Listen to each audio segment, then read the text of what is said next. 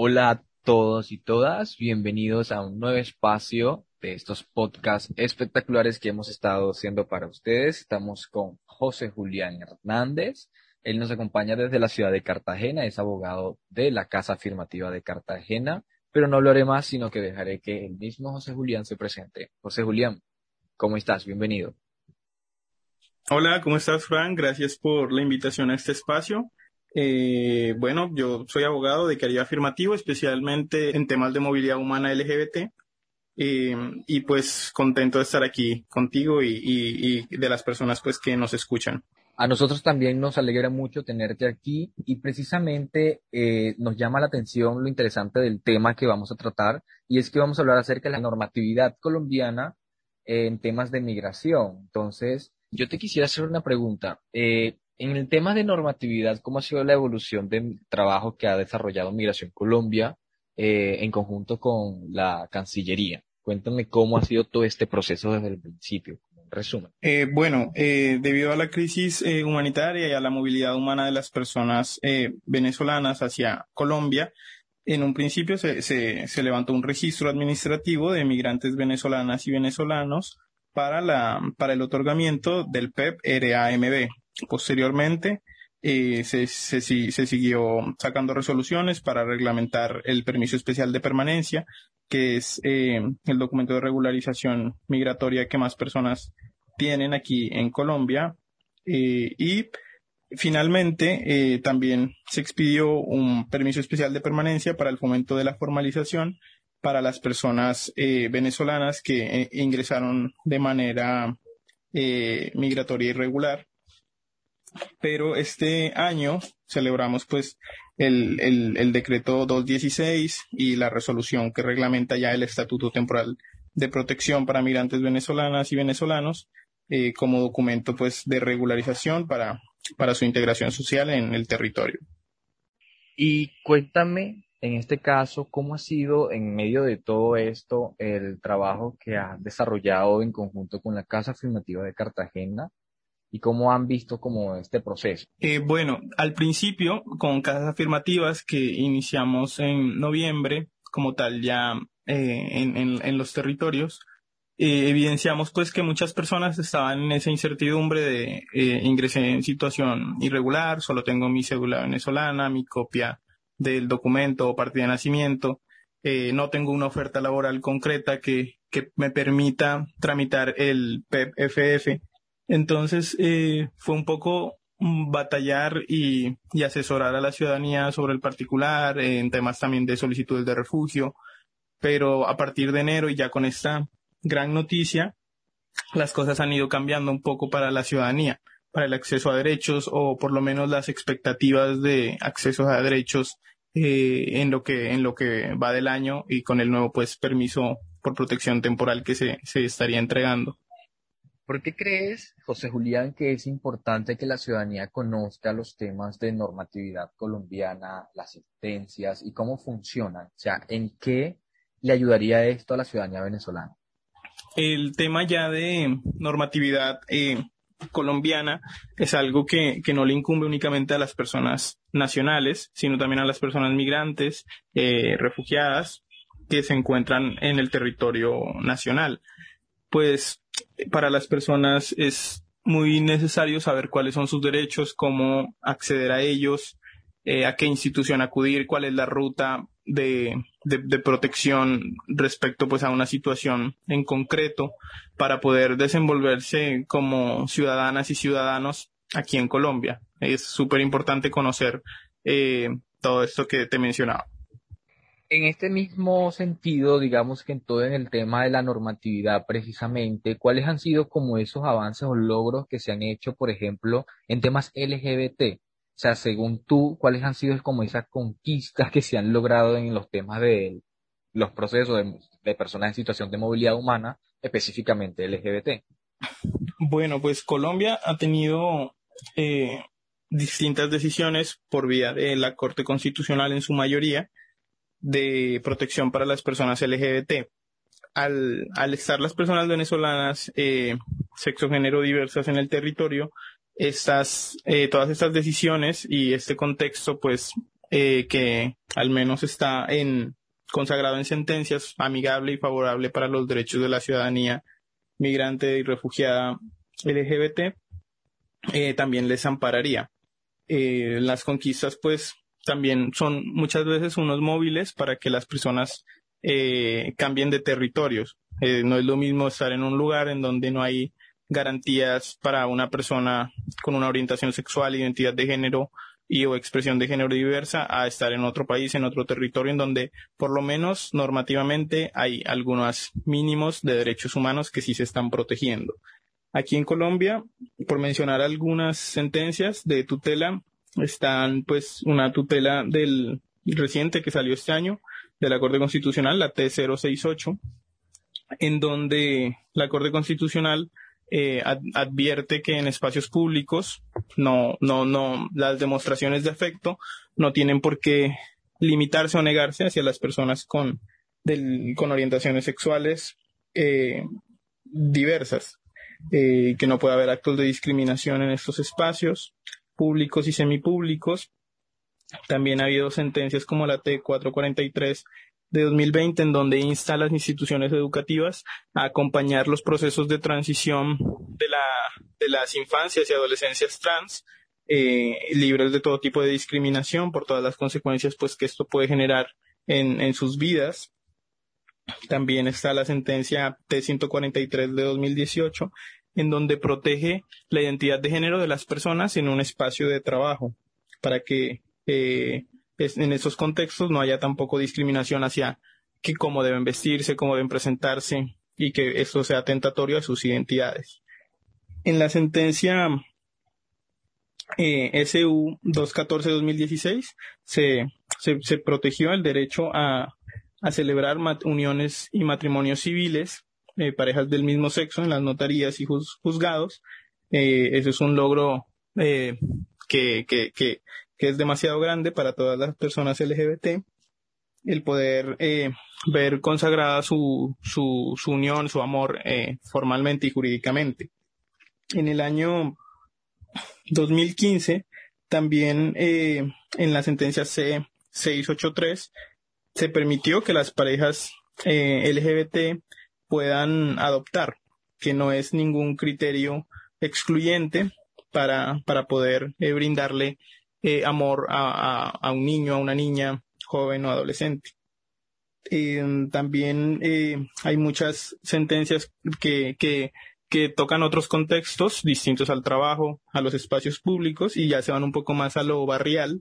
La sentencia T141 de 2015 eh, protege los derechos de un hombre eh, gay quien fue víctima de agresiones verbales por parte de sus vecinas y vecinos.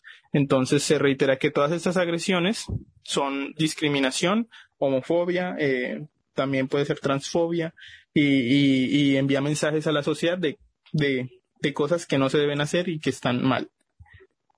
Eh, también es por, mencionar la sentencia T478 de 2015 que fue muy emblemática del caso de Sergio Urrego, en donde por su orientación sexual sufrió una persecución institucional en su colegio, eh, tanto por, por la rectora como por, por las personas que eh, se, se, supone deberían brindar acompañamiento eh, en su proceso de autorreconocimiento y de, de expresión de su orientación en, en, este ambiente y no se hizo y fue pues violentado y, y tuvo consecuencias sobre, sobre su vida eh, envió un mensaje también a las instituciones educativas a que reformen los manuales de convivencia, que sean más amigables con las personas, los niños, las niñas, adolescentes y jóvenes LGBT que están en estos espacios, en donde la educación en la diversidad debe ser una prioridad.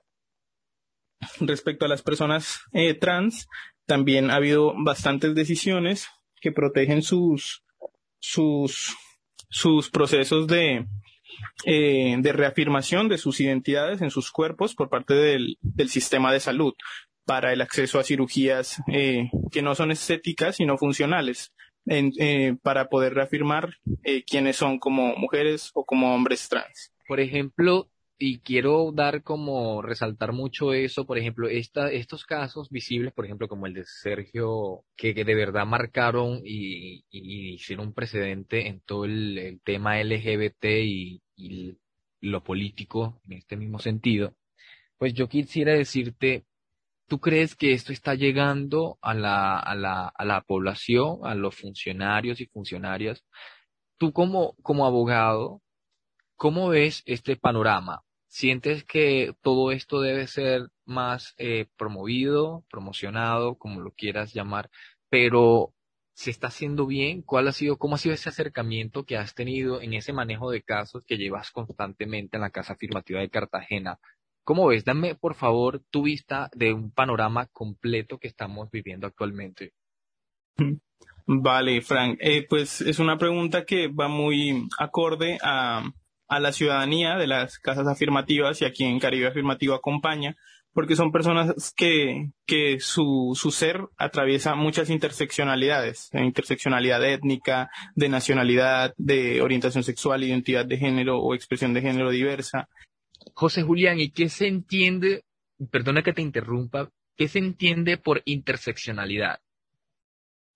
Eh, bueno, Frank, así como brevemente, eh, la interseccionalidad explora todas las dinámicas que confluyen en una misma persona y que coexisten al mismo tiempo y esto hace que, que, que esta persona en particular se diferencie de otras y de otros. Por ejemplo, no es lo mismo ser una persona colombiana afro a ser una persona afro LGBT o ser una persona venezolana afro eh, LGBT, eh, ser mujer. Hay muchas brechas que históricamente ciertas poblaciones han tenido eh, vulneración hacia sus derechos y, eh, y, respeto hacia sus identidades.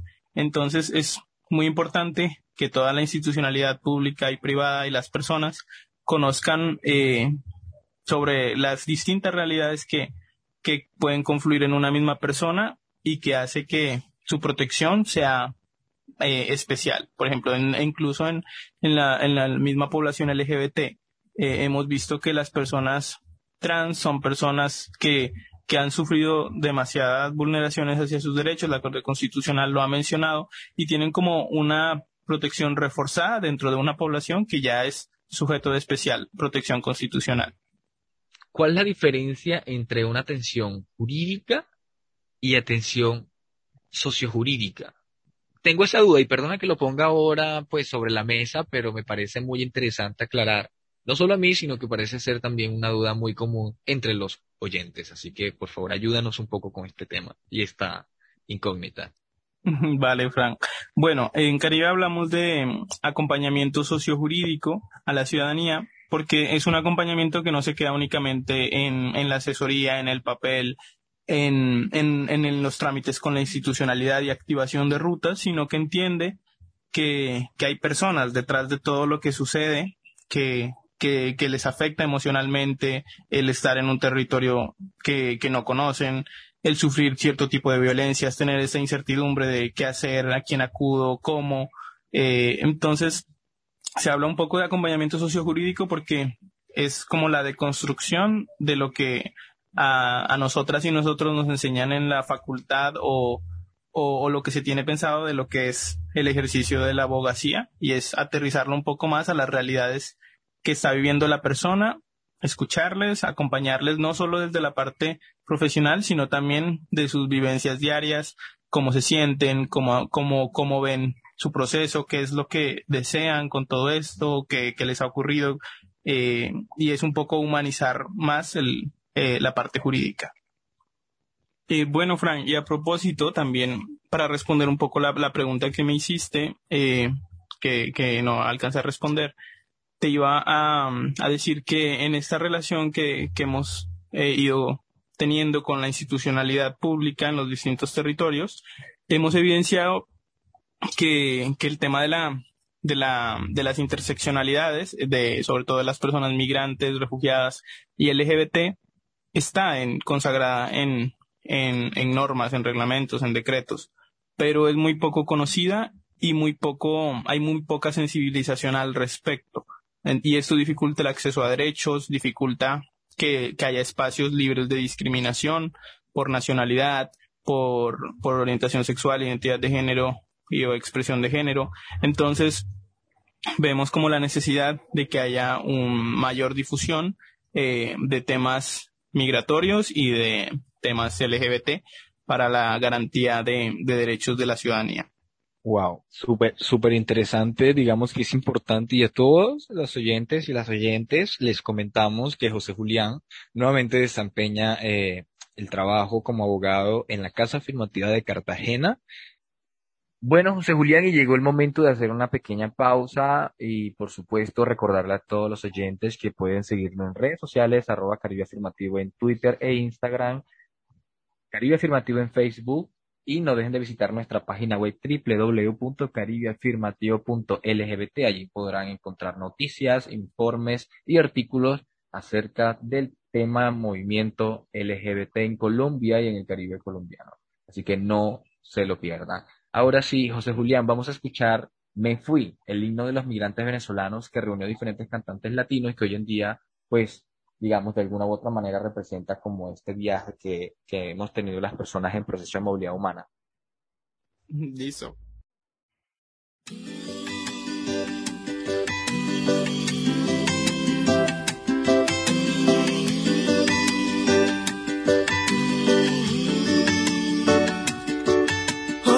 Obligaba mis ojos a no ver la realidad, creando excusas para no escuchar, yo me escudaba no reaccionaba.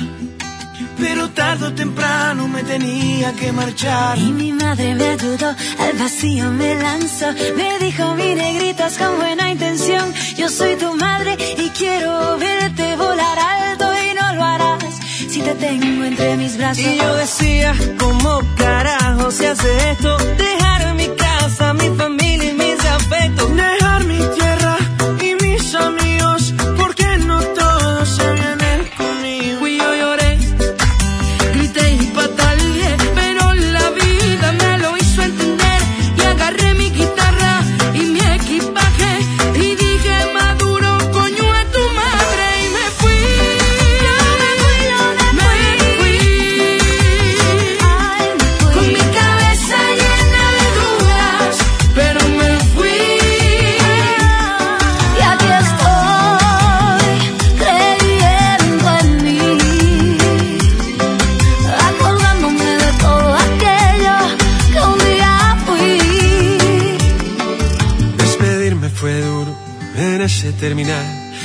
todo lo que en un año se puede llorar, pero me fui pa' la frontera.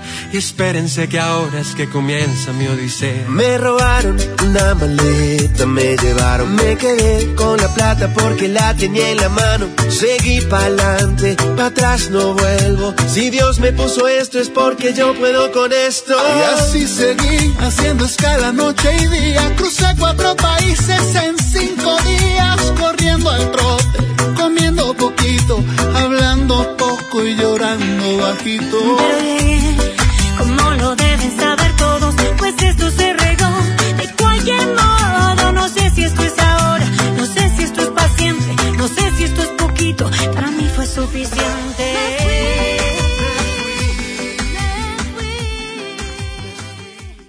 José Julián, me encantó esta canción. ¿A ti te gustó? Cuéntame. ¿Te gusta esta canción?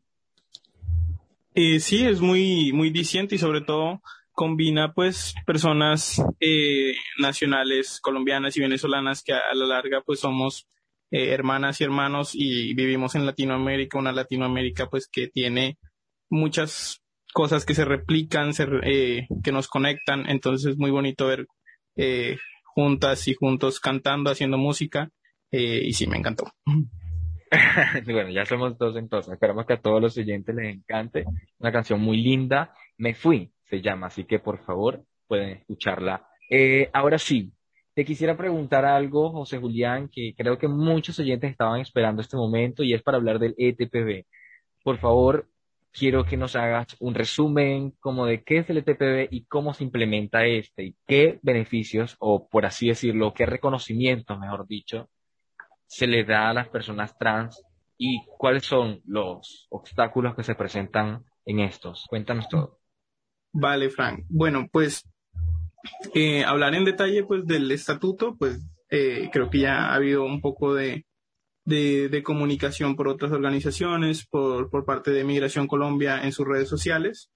eh, quisiera como enfocarme hablando sobre el derecho a la identidad de género de la ciudadanía eh, migrante eh, venezolana con experiencia de vida trans en el artículo 36 de la resolución, después pues del trabajo de incidencia que, que hicimos, eh, donde evidenciamos las realidades que tenían, eh, que sufrían pues las personas eh, trans venezolanas cuando accedían a, a, a servicios de salud, con instituciones públicas, con la policía para el acceso a trabajos, eh, se logró que, que, se reconociera el respeto por su nombre y por el género con el que se identifican. No obstante, en la resolución quedó consagrado como una escritura pública. Eh, ese es como ahorita el mayor obstáculo que encontramos porque eh, la escritura pública se hace con notarías en donde deben manifestar su voluntad de identificarse con su nombre y con su género durante todas las etapas del estatuto. Y, y esta escritura se está exigiendo igual a las personas migrantes que, que no se van a acoger al estatuto, que tienen una solicitud de refugio, que tienen algún tipo de visa, cédula de extranjería, pero pues en las notarías, lastimosamente a la fecha, esto no está reglamentado y, y también nos preocupa eh, qué documentos se les están exigiendo en estos espacios para poder realizar esta escritura. Eh, hasta el momento nos manifiestan que, que tienen que tener partida de nacimiento apostillada, pasaporte, permiso especial de permanencia y esto pues no obedece a las a las realidades de las personas que en su mayoría están en situación migratoria irregular. También eh, nos informan que en dado caso de que tengan estos documentos el costo sería demasiado elevado, eh, un costo que pues no debería tener el respeto por un derecho humano como el de identidad de género. Pero seguimos pues trabajando juntas y juntos para hacer eh, alianzas, sensibilizar un poco al funcionariado sobre estas realidades y, y, lograr concretar acciones afirmativas en beneficio de la ciudadanía venezolana LGBT. Estoy seguro, eh, José Julián, que esto se va a lograr porque el equipo, en este caso, eh, está muy comprometido con todo esto y yo creo que el resultado definitivamente del trabajo es visible y se nota. Entonces, pues nada, a todas las personas que nos escuchan en Cartagena, pueden, ¿a dónde nos pueden visitar en Cartagena, José Julián? Tienes la invitación a las personas. Sí, claro que sí. Bienvenidas y bienvenidos siempre a la Casa Afirmativa Cartagena. Estamos ubicadas en la manzana D, lote 4, en el barrio Alameda La Victoria, diagonal al Parque del Colegio Camino del Coral. Bueno, ya saben, ¿y allí qué pueden encontrar o qué servicio pueden solicitar las personas? Eh, bueno, eh, la Casa Afirmativa eh, ofrece servicios de acompañamiento sociojurídico, atención psicosocial, talleres de formación en diversidad, eh, también de, basados en cultura, en música, en conocer un poco cómo funciona eh, la institucionalidad. Eh, también distintas organizaciones acuden a la Casa Afirmativa siempre a dictar talleres formativos de emprendimientos, eh, son muchas cosas y todas en beneficio de la, de la ciudadanía. Así que bienvenidas y bienvenidos. Así es, muchísimas gracias por invitarnos, José Julián. Y además de eso, agradecerte por habernos acompañado en este gran espacio, en este podcast que por supuesto está muy nutritivo en todo el tema de la normatividad y los avances y logros que se han hecho precisamente en esto. Aún queda mucho por luchar, aún quedan muchos espacios por ganar, pero seguiremos en la lucha. José Julián, te dejo el micrófono abierto para que te despidas de todos los oyentes. Muchas gracias, Frank, a ti por la invitación a este espacio. Y sí, seguiremos eh, trabajando juntas, juntos, haciendo visibles eh, las realidades de la ciudadanía LGBT colombiana y venezolana para ir construyendo de a pequeños pasos eh, un, un, territorio mejor para todas y todos y invitarles pues a, a que sigan conectadas con Caribe Afirmativo, las agendas LGBT que, que se están trabajando y, y esperar pues encontrarnos en otra oportunidad y en otro espacio para seguir trabajando sobre estos temas. Arroba Caribe Afirmativo en Twitter e Instagram, Caribe Afirmativo en Facebook, www.caribeafirmativo.lgbt, nuestra página web. Allí podrán encontrar noticias, artículos e informes sobre la situación de las personas LGBT en Colombia y en el Caribe colombiano, por supuesto, haciendo enfoque también en los temas de movilidad humana. No se lo pueden perder. Gracias, José Julián. Gracias a todas y todos que nos acompañaron. Eh, fue un placer hacer este podcast para ustedes y no, no se lo pueden perder. El próximo podcast estará súper bueno. Solamente tienen que deslizar. Muchísimas gracias. Chao, José Julián. Chao a todas y todos. Chao. Este audio fue posible gracias al generoso apoyo del pueblo de Estados Unidos a través de USAID. Los contenidos son responsabilidad de Caribe Afirmativo y no necesariamente reflejan las opiniones de USAID o del gobierno de Estados Unidos de América.